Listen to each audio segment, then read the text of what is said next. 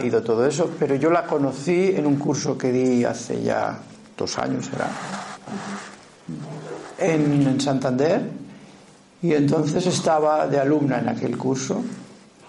Yo daba mi curso, el, curso que habitualmente doy, que voy modificando, pero que de hecho básicamente es el mismo curso, aunque lo voy modificando con el tiempo. Y entonces ella estaba allí, nos conocimos, y entonces yo supe de lo que os va a hablar ella, que es de que había, había tenido como un gran cambio espiritual. Una persona, digamos, normal, una profesional de la abogacía, pues había experimentado un cambio interno muy, muy importante del que ella os hablará, en la dirección de la espiritualidad. Fruto de ese conocimiento, pues fue que ella que ya había publicado y que, vamos, es, hacía tiempo que sabe cómo, cómo hacer una editorial, pues me ofreció publicar unos poemas que yo tenía. Y así fue como salió el libro de Para cuando sufras, que es un libro de poemas, como estaba diciendo, gracias a ella. Y mm, después, pues ella pensó que era una buena idea no quedarse aquí, sino seguir con la editorial, reflotar esta editorial, como ha dicho Enrique, y comenzar una línea, digamos, de publicaciones con relación, en relación con lo espiritual. Pero de eso ya os hablará ella. Entonces yo le voy a dar la palabra a ella y después os hablaré un ratito. Muchas gracias y le doy la palabra a Andrea. Muchísimas gracias. Muchas gracias a todos por estar aquí. No sé si los que queréis sentaros aquí delante hay un escalón, eh, quizá estés más cómodo, pero aquí hay sitio para, para los que estáis detrás. Muchos de vosotros habéis sentido en alguna ocasión de vuestra vida un profundo anhelo, una profunda inquietud, un profundo no saber qué ni a dónde te lleva. A mí me recuerda a esa película que hemos visto yo creo que todos de encuentros en la tercera fase, aquella de pim, pim, pim, ¿os acordáis con las manos donde al final van todos al, platillo volante y se cambian de planeta? Aquello me llamó la atención porque mm, muchas personas empezaban a hacer un dibujo, eh, empezaban a pintar algo, todos pintaban lo mismo, los niños, las señoras, los señores eh, eh, comían un puré de patata y todos hacían el mismo dibujo y es que todos tenían un común anhelo. De esto te das, te das cuenta luego cuando, cuando empiezas a comprender todo lo que nos pasa a nosotros es un común anhelo. Pero ¿anhelo de qué? ¿Y cómo llegamos a ello? Hace muchos años que me dedico a la abogacía, un ejercicio duro, profesional, una abogada además más bien kamikaze, ya veis que tengo una presencia. Y mi tema era la construcción y el urbanismo. Pero algo, algo pasaba por dentro, llegó un momento en que algo pasa por dentro. Nos vamos pasando, nos pasamos la vida llenos de máscaras. Desde que nos dicen de pequeñitos lo que tenemos que hacer y lo que no, vamos, nos pasamos la vida comprando cariño, comprando reconocimiento, tomando pastillas de autoestima. Pero no es hacia el ser que somos, es hacia el ser que necesitamos aparentar ser. Y un buen día eso se rompe. No me digáis por qué, se rompe. Sabemos que hay un tiempo en la edad biológica donde los niños les salen los dientes, donde a las, chicas nos, llega la menstruación, donde los señores se quedan calvos, donde empieza el vientre a hincharse. Conocemos un reloj biológico, pero no conocemos el reloj espiritual. A cada uno le toca en su momento. No hay, no hay tiempo decidido. ¿Cómo podemos llegar a ello? Sabiendo que eso pasa, y estando disponibles a ello. Pero, ¿es que eso pasa? Pues sí, de eso era de lo que hablaba Heráclito. De eso era, a eso era lo que se dedicaba Sócrates. La madre de Sócrates era partera y de ahí él salió eh, con esa idea de, de parir el renacer. Nacemos a la vida y cuando nos morimos a la vida en esta concepción de la existencia alcanzamos un nivel superior de conciencia que es el renacer, el despertar, la autorrealización, muchas palabras a lo largo de todas las tradiciones y de todas las culturas. Es algo que se sabe, que se conoce, pero que nos ha faltado quizá coger esas bolitas e irlas colocando en un collar para saber que todo es lo mismo desde todas las tradiciones y que lo único que necesitamos es una comprensión de ello desde nosotros. Quizá entenderlo primero intelectualmente y luego dejar que eso nos vaya empapando. Dejar que del ser que somos renazca el ser que debemos ser. En muchas tradiciones se dice polvo eres y polvo te has de convertir, en la nuestra, por ejemplo. El sufismo dice que somos un terrón de tierra y hasta que nos, nos convirtamos en polvo no nos elevaremos. Em, Simón Bale habla de la gravedad y la gracia, todo es lo mismo. En nosotros hay una materia egoica que nos lleva hacia abajo y hay un anhelo que nos lleva a más alma. Llega un momento en que ya no aguantamos más el peso de ese ámbito egoico, no aguantamos más la cárcel del pensamiento, no aguantamos más el dolor de tener que ser lo que no somos, no aguantamos más el tener que aparentar cada día, cada, cada situación, una fuerza, una dureza, y en ese momento pues te haces vulnerable, empieza el otro parto, empieza el renacer. Y eso fue lo que me pasó a mí. Recuerdo un día con mi secretaria en el despacho, mi secretaria le encanta la filosofía, soy licenciada en filosofía también, y entonces, ¿por qué no hacemos un poquito de filosofía cuando estemos mm, cargados? Y bueno, pues yo le iba dictando, ella iba comentando, y un buen día tiré el libro, recuerdo que era un libro de Julián Marías, no es esto lo que yo quiero, con este receptor no quiero llegar donde yo quiero. Me equivoqué. Con este receptor se llega, lo que pasa es que lo tenemos que sintonizar de otra manera. Mis compañeros de despacho, ni idea de que yo escribía. Yo había escrito libros, pero desde hacía 20 años me había dedicado a ser un abogado puro y duro. mi gente, vamos, lo, que menos se podían imaginar es que yo escribiera poemas.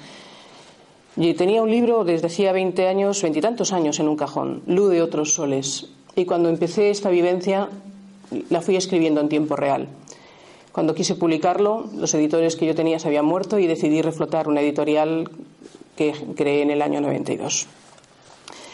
En la parte de la contracubierta de la editorial, del libro que he sacado en la editorial Sirena de los Vientos y con la que inicio, dice: Y un día, cuando había conseguido el trébol de cuatro hojas de mis aspiraciones personales, caí en un vacío en el que algo interior se rompió y lo que fue intuición se convirtió en anhelo, en encuentro, donde fue revelándose la fotografía de la realidad que nos eleva de nosotros mismos en un vuelo unificado de conciencia creadora.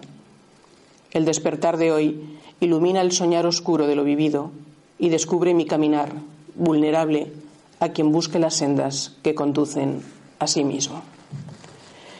En principio me costó muchísimo trabajo. Aquí hay poemas de, de oscuridad, hay poemas de como el hámster en la rueda de la vida. Sabemos que el infierno está en la mente, sabemos que nuestros pensamientos crean nuestras emociones, que nuestras emociones crean nuestros sentimientos. Somos autómatas de nosotros mismos. De esto el profesor Vicente Simón os hablará muchísimo mejor que yo. Pero sí que tenemos esa vivencia. Yo lo planteo desde la propia vivencia. Hay una entidad que nos mueve, el conocer cómo funciona esa identidad es punto fundamental para el despertar. ¿Por qué? Todas las grandes tradiciones hablan de la unificación. Jung hablaba de la individuación. Es lo mismo que decíamos antes, iluminación, autorrealización. Requiere una unificación de cuerpo, mente y espíritu. Eso lo vas vivenciando y un buen día quieres estudiarlo. Mi experiencia la he querido estudiar Estoy terminando un máster de espiritualidad eh, transcultural y un máster de psicología transpersonal. Ahí se entiende esto, en la psicología transpersonal. Dejar que las sombras afloren es importante para drenarnos de nosotros mismos. Tenemos un miedo profundo al silencio. ¿Qué es lo que nos hace el silencio? El silencio está muy de moda pero hay que entenderlo, hay que entenderlo desde la puerta que es para liberarnos. Si nosotros en una pila cogemos y limpiamos, decimos, porque se ha, se ha atascado, al, al, ratito empiezan a emerger cosas que uno dice, pero ¿y todo esto estaba dentro? Pues es que eso es lo que está dentro de nosotros, está en el inconsciente y como es inconsciente no lo conocemos. Sale a través de los sueños, a través de los lapsus, cuando decimos, ¿por qué habré dicho eso? Y uno se queda cotejándose consigo mismo y sale cuando nos proyectamos en los demás. El silencio lo que hace es irnos abajando en esas capas donde van saliendo las sombras. Ese proceso es un proceso de deconstrucción y la deconstrucción duele mucho. Es lo que los místicos llaman la noche oscura y muchas veces se confunde con la depresión. La diferencia es que en la noche oscura uno tiene la certeza de que aunque no haya suelo, cuando das el paso, el suelo está. hay una gran confianza. Es como si en este cambio, en esta transformación, algo, ese algo, quizá en donde somos, nos movemos y existimos, esa conciencia con mayúscula te ayuda. es un parto dentro de un útero vivo. Ahora que se habla mucho de Dios Madre, eh, y, ya se hablaba en unas místicas como la maravillosa Juliana de Norwich en la Inglaterra del siglo XIV, habla de Jesús Madre como canal de parto, igual que Sócrates. Son muchas las personas que nos han ayudado a lo largo de la vida a entender esto. La bajada a los infiernos de Jesús, la, la bajada de Dante, muchos, muchos nos han ido hablando de todo eso. Pero tenemos esos conocimientos desperdigados. Y lo que se trata es de abrirnos al proceso entendiendo el proceso, dejándonos acompañar de alguien que lo haya vivido y con el valor, más que valor es una, es una necesidad, porque cuando esto te ocurre mm, no haces las cosas por dinero, yo no estoy aquí por dinero, al contrario, me cuesta dinero estar aquí, y, uno tiene la, vocación de, compartirlo. Por eso no quería hablar mucho, aunque traigo mi... Eh, quería también dejar mucho espacio a la, a la pregunta, a la pregunta a bocajarro, a la pregunta sin velos, a la pregunta desnuda, para que mi respuesta sea desnuda, tal y como he llegado aquí.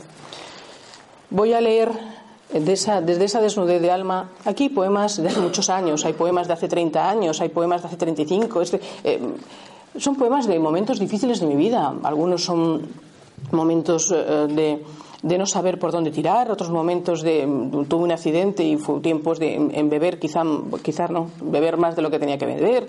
Bien, hay momentos eh, de la vida de todos nosotros, pero ¿por qué tenemos que ocultarlo? Nosotros no somos nuestra historia. Nosotros no somos nuestro trabajo. Nosotros somos lo que somos cuando no tenemos ni historia ni trabajo.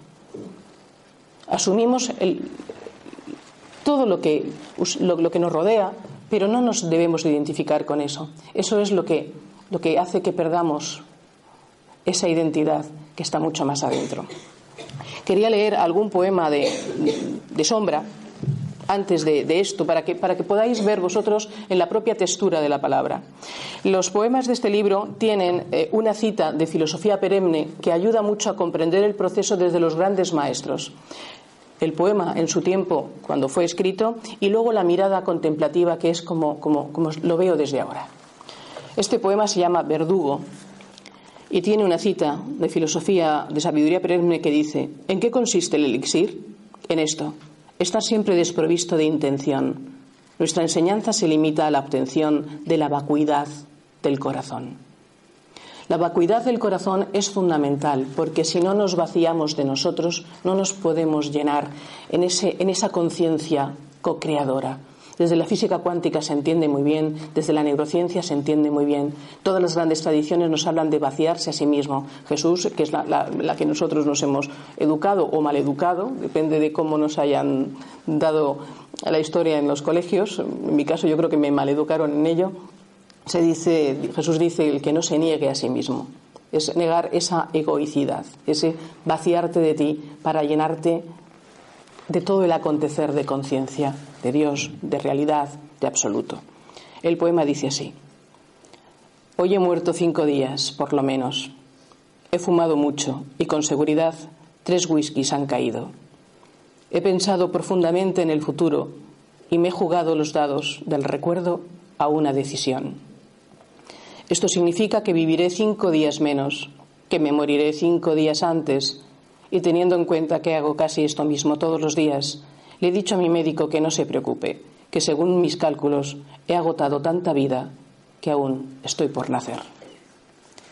La mirada contemplativa a ese momento angustioso es, somos verdugos de nuestras propias vidas, guillotinas que cortan de raíz.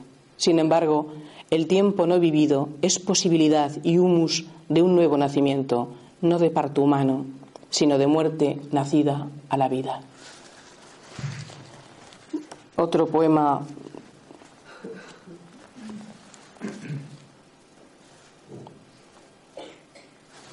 De esta misma línea y luego pasaré a dos.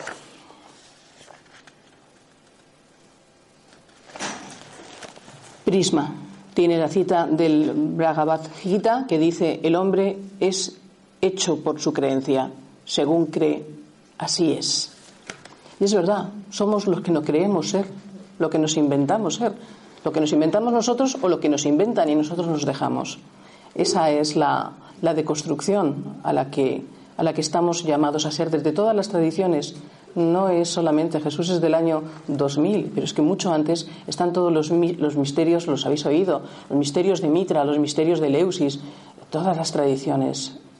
No sé por qué hemos olvidado tanto. Prisma. ¿Quién de mí? El que me mira. ¿Quién de mí? El que me habla. ¿Quién de mí? El que observa mi barco por su singladura. ¿Quién de yo? ¿Quién de ti mientras conversamos? Hoy y mañana siempre es lo mismo. Somos un puzzle mal dispuesto y los demás nos son, según conviene, como primera regla de sociología. Prisma con dos caras, donde mí viven dos siendo una. Prisma de múltiples caras, donde cada cual me, me mira según es. Este es el tema de esas sombras que tenemos que ir drenando. Y ahora quería leer algún poema de la, de la parte, el libro tiene la primera parte que es intuición. Yo desde aquellos tiempos ya tenía esa, esa intuición, la intuición se convierte en deseo, el deseo en anhelo, el anhelo en encuentro. Y cuando llega el encuentro te das cuenta de lo que dice Javier Meloni, el, el buscador es lo buscado.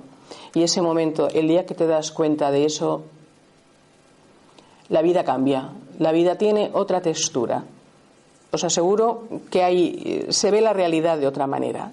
Y esa es mi experiencia, mi, humilde experiencia, la que yo aporto aquí, pero la tenéis en cantidad de textos, en cantidad de personas.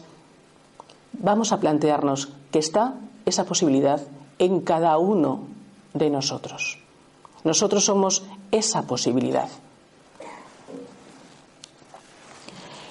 Voy a leer el poema Renacimiento que sin saberlo, sin saberlo, porque esto no lo sabía yo cuando lo, cuando lo escribí, el, título lo puse después.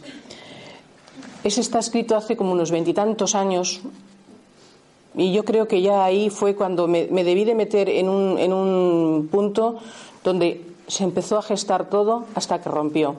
Por eso voy a leer Renacimiento y luego Renacimiento 2, que es la ruptura. Renacimiento es un momento en la vida donde uno presiente algo, pero, pero luego lo dejas, lo dejas y te dedicas a vivir, pero sale.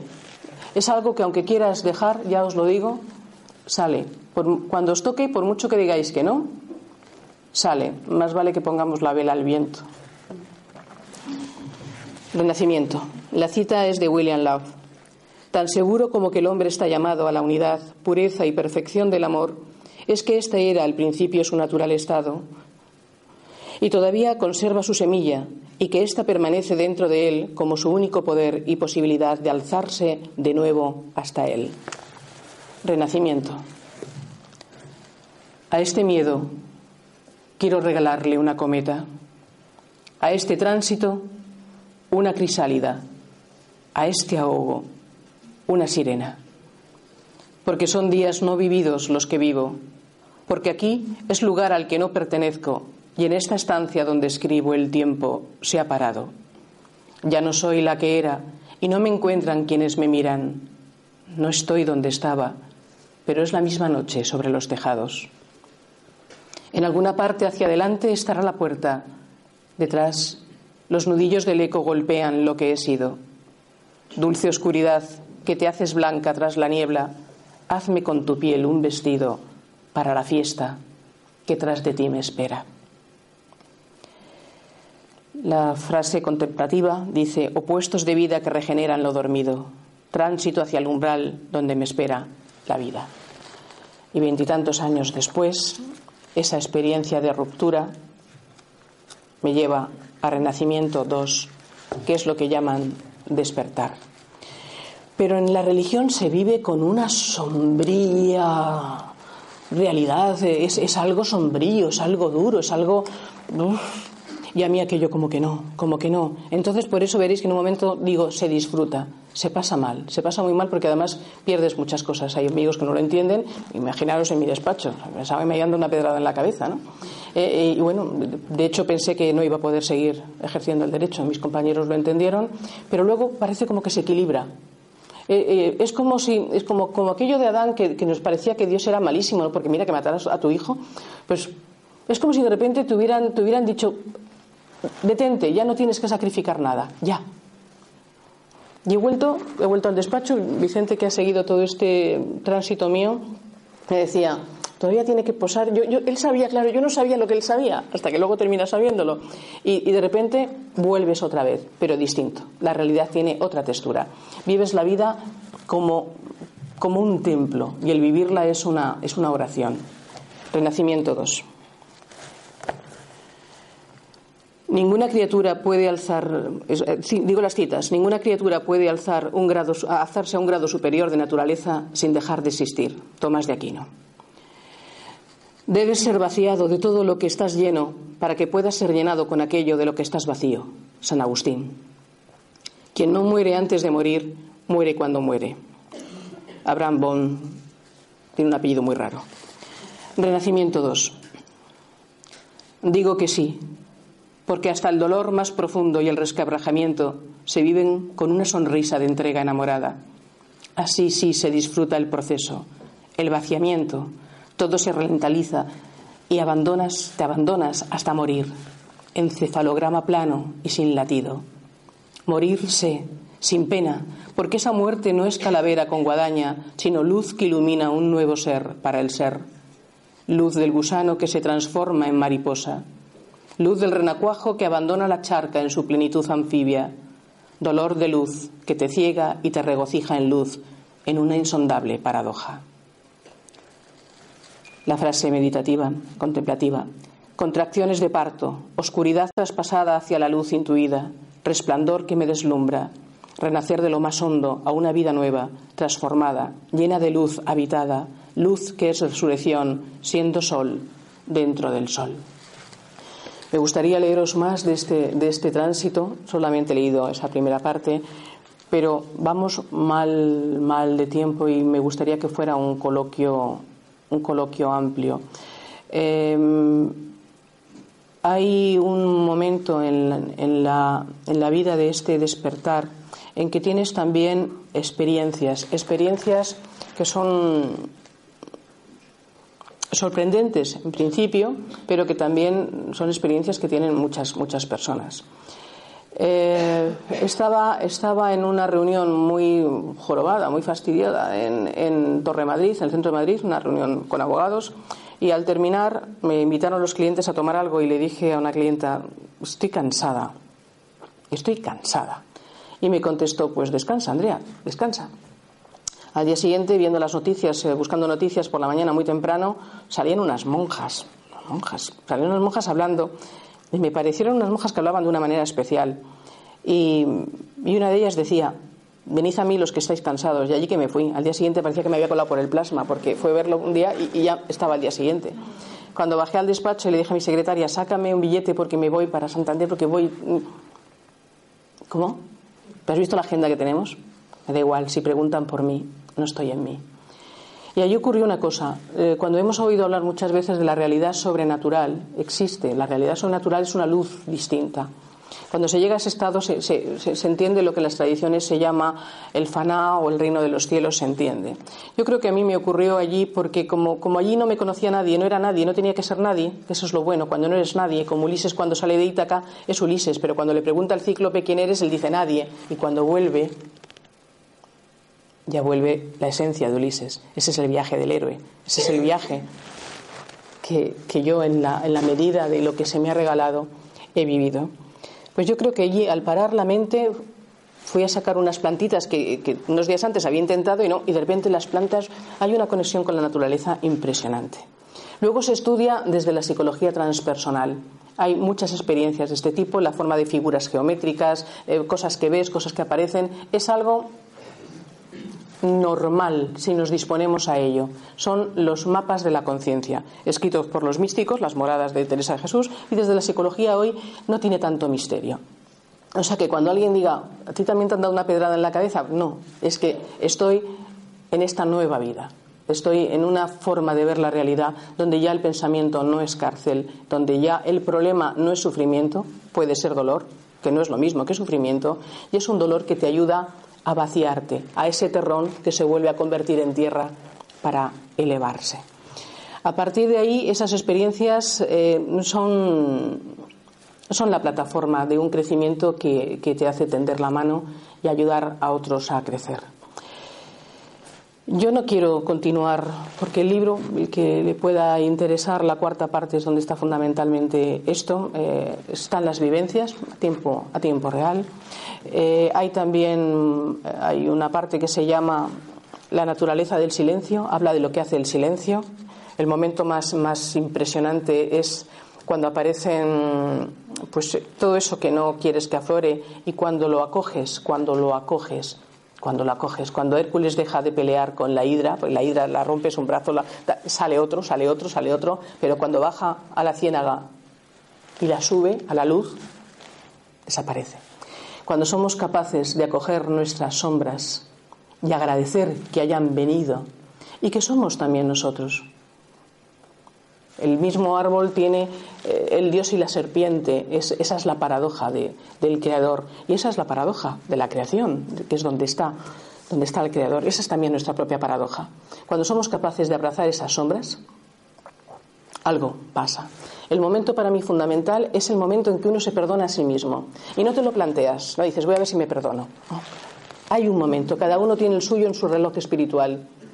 Y lloras, lloras, lloras. Yo estaba en mi banquito, que me enseñaron estas monjas a ponerme en mi banquito en meditación, pero es un, es un llorar distinto, es un llorar de gratitud, es darte cuenta, es como si pensaras que esa persona es malísima, malísima, malísima, malísima, y de repente te das cuenta de todo lo contrario y dices, y te entra dolor de amor, te entra dolor de gratitud, te entra dolor de comprensión y lloras.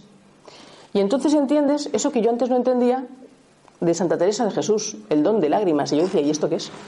¿Qué don de lágrimas? Como que a mi mente racional no. Entiendes lo que es el don de lágrimas. Es una de las experiencias fundamentales de este, de este proceso.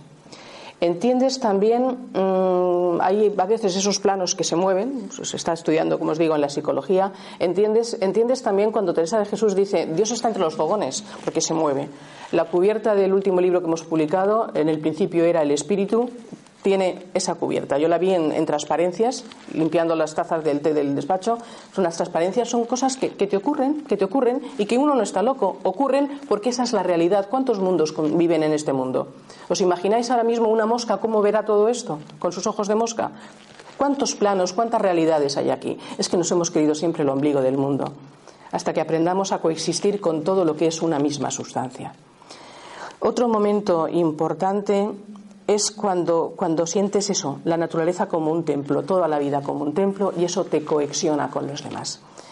Creo que es el momento de empezar a llamar las cosas por su nombre desde nuestro interior, bajar a ese interior, atrevernos a vivirnos quitando máscaras. Duele, merece la pena, y yo estoy aquí para deciros con el corazón, adelante. Es el viaje del héroe, pero tenemos que construir un nuevo mundo nos hemos dado cuenta de que este no sirve. Y cuando esto pasa, pasa porque tiene que pasar. Bienvenido sea. Muchas gracias.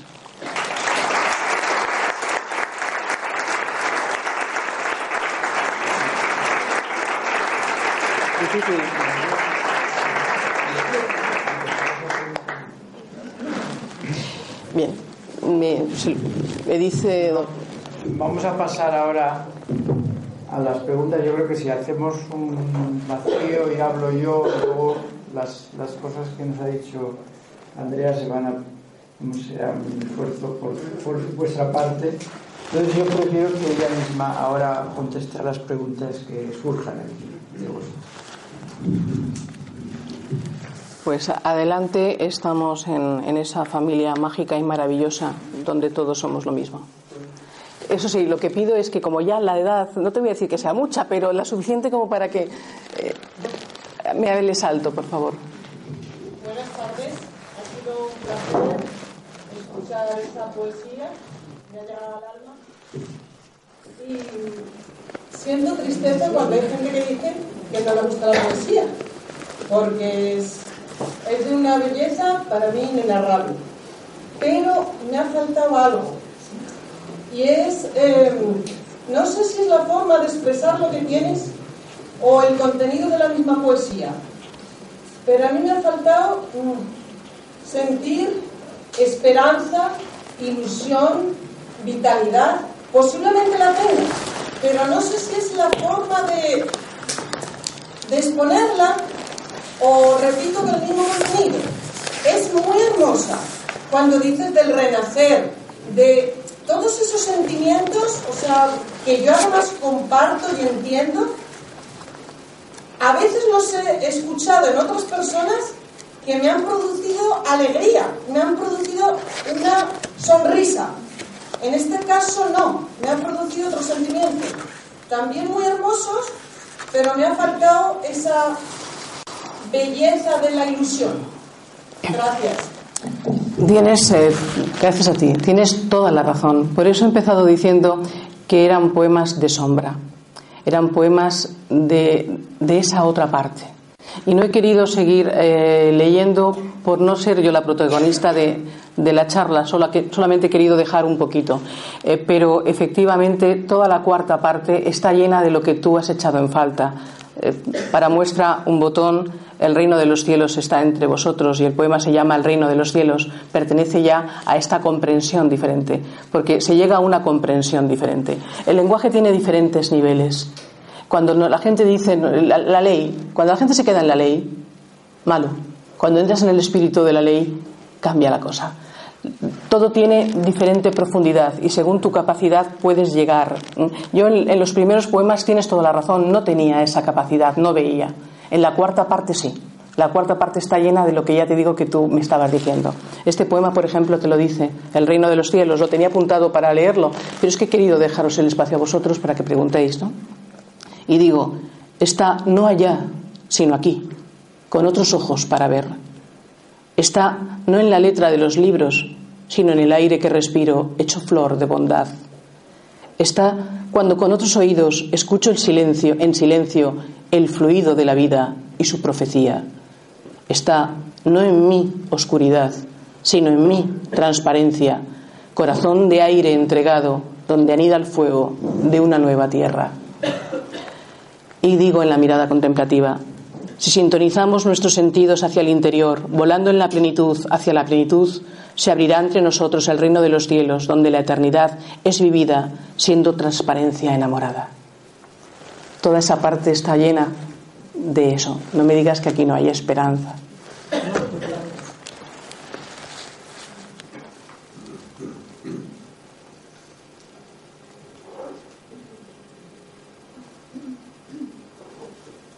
Más? Bueno, yo quería darte las gracias también por, tu compartir y preguntarte si en estas experiencias que has eh, vivenciado eh, podrías compartirnos algo que tenga que ver con lo corporal y lo energético, si se te ha dado desde ese punto de vista. En cuanto tú tienes, el, gracias, en cuanto tú tienes el, el vaciamiento, entiendes el hágase. Si te das cuenta, hay una energía en tiempo presente, hay un imperativo en tiempo presente, hágase. No es lo mismo querer que algo ocurra a que no te dé tiempo ni siquiera a verbalizarlo porque es intención, es direccionalidad. Ahí sí, ahí se nota mucho. Lo que pasa es que es difícil alcanzar ese, ese momento. Hay un momento energético muy fuerte. No sé si te he contestado. ¿Quieres eh, preguntarme más? Sí, me gustó que comenzaste al principio hablando de tu propia presencia, del físico que transmite cierta imagen. Y entonces tenía mucha curiosidad si desde la parte más eh, física corporal, en estas experiencias transpersonales, habías tenido algún tipo de, bueno, pues de revelación, de, impacto no tanto desde lo vivido desde O sea, ¿cómo me siento corporalmente? Sí, si has experimentado. Mm, Pues me haces, me haces una pregunta que, que me ha costado trabajo entender y que además lo he pasado mal. Mira, a nivel de experiencia notas dos cosas. Es como si de repente, después de ser un conductor maravilloso, maravilloso, maravilloso, que vas con el coche donde quieres, como quieres, sin problema, que llueva, que nieve, no sabes conducir, te tiemblan las piernas, te metes en el mismo coche y dices, no, no eres capaz. Me subí en tribunales, me subí a los tribunales, por primera vez en mi vida me quedé sin poder hablar. Jamás me había pasado eso. O sea, ¿Te, te puedes imaginar con la toga puesta? Los contrarios. Una sensación de no comprender físicamente. Físicamente yo no estaba ahí. Estaba, pero no estaba. Y no sabía cómo estar. Te quedas sin voz, pierdes. Porque su señoría dice, no ha argumentado nada. Vicente lo sabe, me tuve que ir corriendo a pedirme una baja que me duró 13, 13, 13 semanas. No fui capaz físicamente. Eso es físico. Físico. ¿Por qué? Porque estás acostumbrado al combate desde el vehículo potente que eres. Y yo era un vehículo muy potente. De hecho, en mi despacho, te entras en mi despacho y ves el anfiteatro. O sea, para mí lo de los gladiadores, era un gladiador jurídico. Ahí notas una gran diferencia. Luego notas diferencia también em, como, si, como si todo fuera lo que os he dicho antes de otra textura. Hay una sensación como algodonosa. Las, las conexiones eh, sinápticas en el cerebro cambian con la meditación y con el silencio y con la introspección. Y luego se equilibra. Entonces, físicamente hay cambios. Cambios tan grandes, tan grandes que yo puse mi despacho a la venta siendo la titular de un despacho en la calle Fuencarral, la esquina Gran Vía, Madrid. O sea que cambias. Pero es tan intenso y es tan grande lo que vives en el corazón que te da igual. No estás pensando en el futuro. Ahora hay un cambio físico. Luego la energía ya no sale de donde salía antes, es de otra manera. Tienes otra energía, pero interior. Mira, tengo aquí la conferencia, no la he leído. Me estás preguntando, estoy hablando a corazón abierto. Voy fluyendo al mismo tiempo que tú vas pensando en lo que yo voy diciendo, nos vamos comunicando, nos vamos interaccionando. Esa es la otra fuerza. Ahora, en el tránsito, las pasas, iba a decir un taco, las pasas canutas. Esa es la verdad. Es una gran inseguridad. Imagínate que te metes en el coche y no. Eh, Eso, eso ocurre, es parte.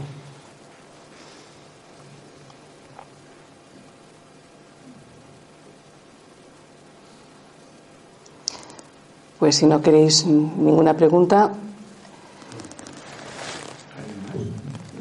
Dejaros que. Yo voy a decir algo. Es que, bueno, con lo que estabas hablando, pues me he sentido como que reconocía perfectamente lo que estabas diciendo, ¿no? Entonces, bueno, te quería preguntar, porque en mi experiencia, por ejemplo, ha sido el darme cuenta de que no solo hay, que vivir hacia afuera, que es lo que estaba pasándome, ¿no? Sino que hay una realidad mm, detrás de, lo que yo veo a través de mis ojos, ¿no? Entonces quería preguntarte si realmente, si esa es, porque no, no sé si has hablado de eso, te referido a eso específicamente. Eh, ¿En qué has notado tú el cambio de perspectiva, de paradigma? yo te estoy mirando y no te estoy mirando desde mí. Te estoy mirando contemplando absolutamente todo. Eh, se abarca, es como un gran angular. No es eh, acción-reacción, es acción-respuesta. Lo que tú me dices, no estoy. Es, es un saboreo, es un. Entonces, eres testigo, eres actor y eres el, testigo al, al mismo tiempo. Eso te ayuda a tener un distanciamiento de aprendizaje. La vida se convierte en un libro. Ese vecino que empieza a tener otra lectura, la reacción del vecino. Y es curioso, porque cuando tiene otra lectura, la reacción del vecino, tú reaccionas también de forma diferente ante el vecino. Y luego el vecino, a su vez, termina reaccionando hacia ti. Total, que las reuniones de comunidad no tienen nada que ver como eran antes.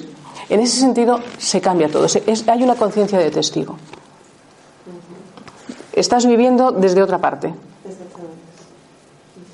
Pero lo definirías como te dicho, como desde ti, o sea, como que ah, se ha entrado eh, has entrado dentro de ti. es que está dentro. Desde, fuera. Está dentro, yo lo percibo como algo que está dentro y está fuera. A ver, lo que me, lo que me limita esa, esa, mm, esa identidad total es, que, es que no llego, no, tengo pensamiento y no, y no llego, solamente llegas en momentos. Eso la física cuántica te lo explica divinamente. lo que yo siento es esa, esa conexión, no siempre, es que no siempre. O sea, no pasas de, de, humano a divino corriendo y, y, no estás en todos los momentos. Ya hemos pasado de animal a humano, ya no somos animales racionales, ya no es pienso, luego existo. Ahora es eh, este siento de otra manera, existo. Yo, mi vivencia es global hay una globalidad y sobre todo hay una no identificación. ¿Es un problema? No me identifico. El tiempo que he estado con Vicente viniendo, o sea, tú sabes el teléfono, antes de venir para acá estaba resolviendo un problema importante. Mm, y puedo, ya no es, vives de otra manera, es otra forma. Ya no te puedo poner más, quizá aquí eh, nuestro maestro pues pueda, pueda a nivel neurológico o a nivel eh, espiritual, que él, es el que, el que sabe. Yo te lo puedo decir tal y como lo vivo, de esa, de esa manera. Hay un distanciamiento, hay una conciencia testigo y hay un aprendizaje. Aprendizaje. Hasta en lo peor que te pasa, el, lo más negro del día, lo que dices, te enseña, te enseña. Ese es el cambio, que no sufres, duele, pero no sufres y no estás. Estás aprendiendo, estás viviendo la aventura de la vida en el libro de la vida. Esa es la, percepción.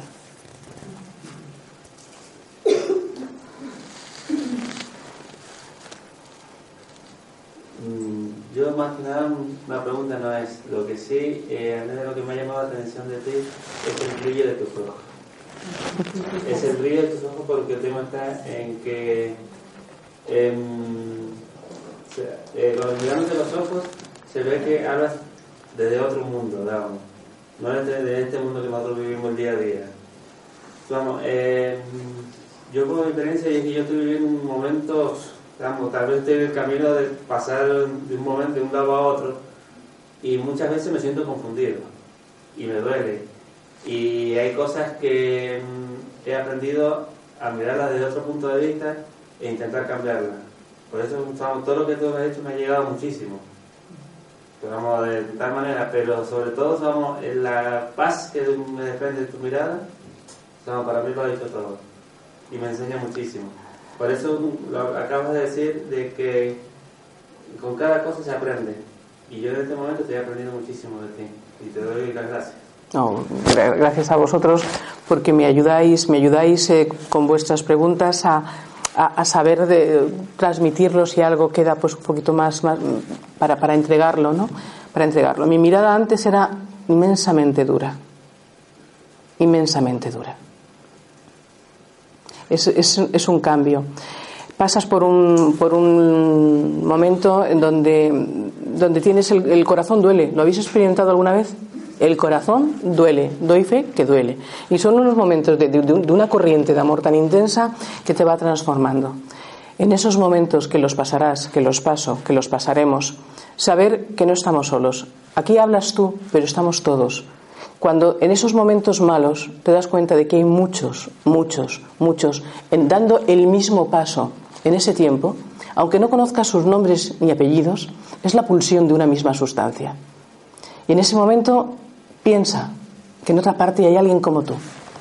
Y eso ayuda, empuja. Y para mí la frase de Teilhard de Chardin, adora y confía. En ese momento, ese momento tiene que pasar. Es, es alimento, ese momento es alimento de lo que sigue. Adora y confía. Y piensa que en lo más profundo, en lo más profundo estamos todos. Y ahí estamos todos contigo.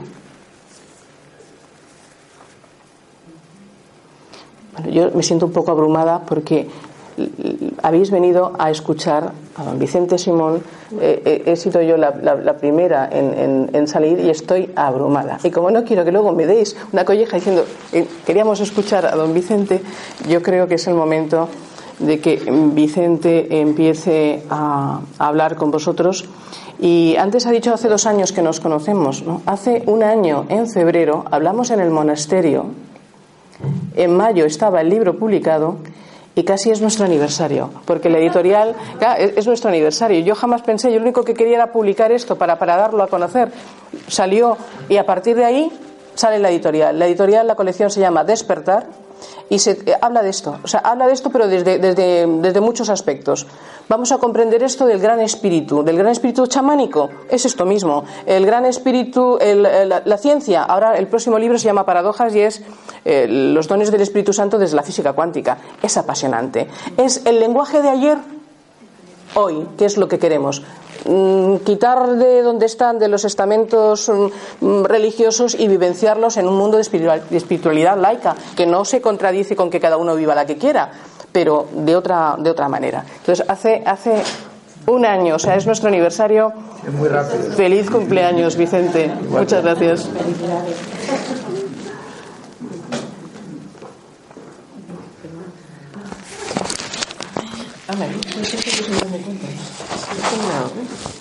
Muy rápido. Ahí. Aprieta Bien, pues voy a, pasar a mi, parte.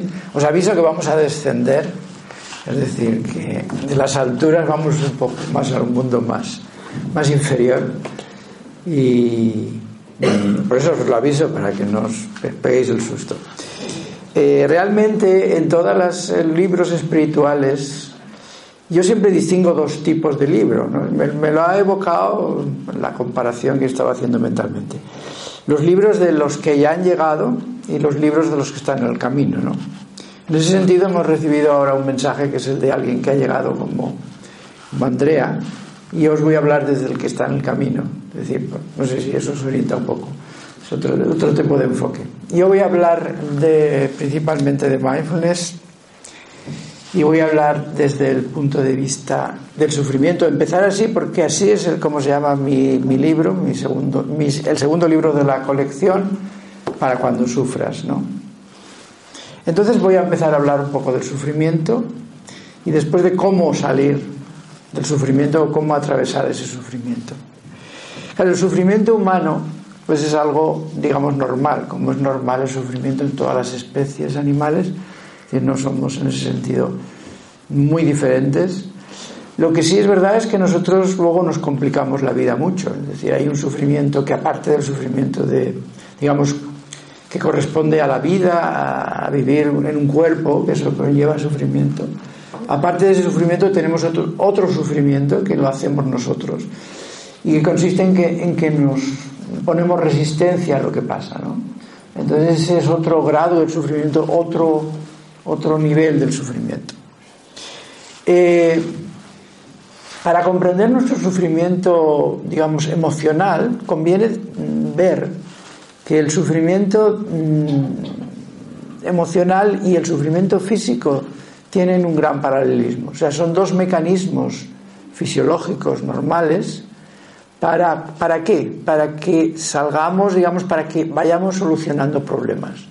Es decir, que cuando nos duele una herida, por ejemplo, eh, hemos hecho una herida y nos duele, nos duele la herida, ese dolor lo que nos lleva es a, a, curarnos la herida, a hacer algo para restañar eso que se ha estropeado, para recuperar eso que se ha estropeado. esa es la finalidad del dolor. Y de hecho la gente, hay, hay gente que son evidentemente que no son normales, que son patológicos, que no tienen capacidad de dolor, no tienen, que tienen una insensibilidad. Y estas, esas personas no pueden vivir mucho porque eh, suelen morirse ante, con, fin, bastante pronto porque, claro, no tienen mecanismos para defenderse de las las heridas, las patologías que tengan. El dolor está ahí para darnos aviso de que algo va mal y que tenemos que hacer algo. Ese es el dolor físico que lo comprendemos todos. Si te haces una herida, vas a que te la cure y no te la curas tú si puedes. En el dolor emocional, en el fondo pasa lo mismo. Es decir, eh, en las emociones que llamamos mal llamadas negativas, pero que se dice mucho, yo me gusta más llamarlas aflictivas, porque simplemente son dolorosas lo que pasa es que esas emociones, ¿qué hacen? Esas emociones lo que están haciendo es darnos un aviso de que algo va mal y que tenemos que cambiar alguna cosa. Esas son las emociones aflictivas. Entonces, por tanto, las emociones no hay que verlas como, digamos, algo malo, sino como algo simplemente que nos quiere ayudar. Otra cosa es que nosotros sepamos interpretarlas y sepamos poner, por así decirlo, los medios adecuados. Pero las emociones negativas, es decir, las emociones aflictivas, como pueden ser el miedo, la ira, eh, el, temor, todas estas emociones nos quieren mandar, nos envían un mensaje. El mensaje es que hay que hacer algo porque la situación requiere hacer algo. ¿eh? Entonces nosotros eh, muchas veces hacemos algo que no se debe hacer, que no es lo mejor para hacer. Y lo que no es mejor para hacer es huir, es decir, es hacer oídos sordos a esas emociones. Es conveniente que nos hagamos conscientes de ellas. Esa es la mejor manera. Y entonces hay como dos formas, a ver si me puedo mover por aquí un poco.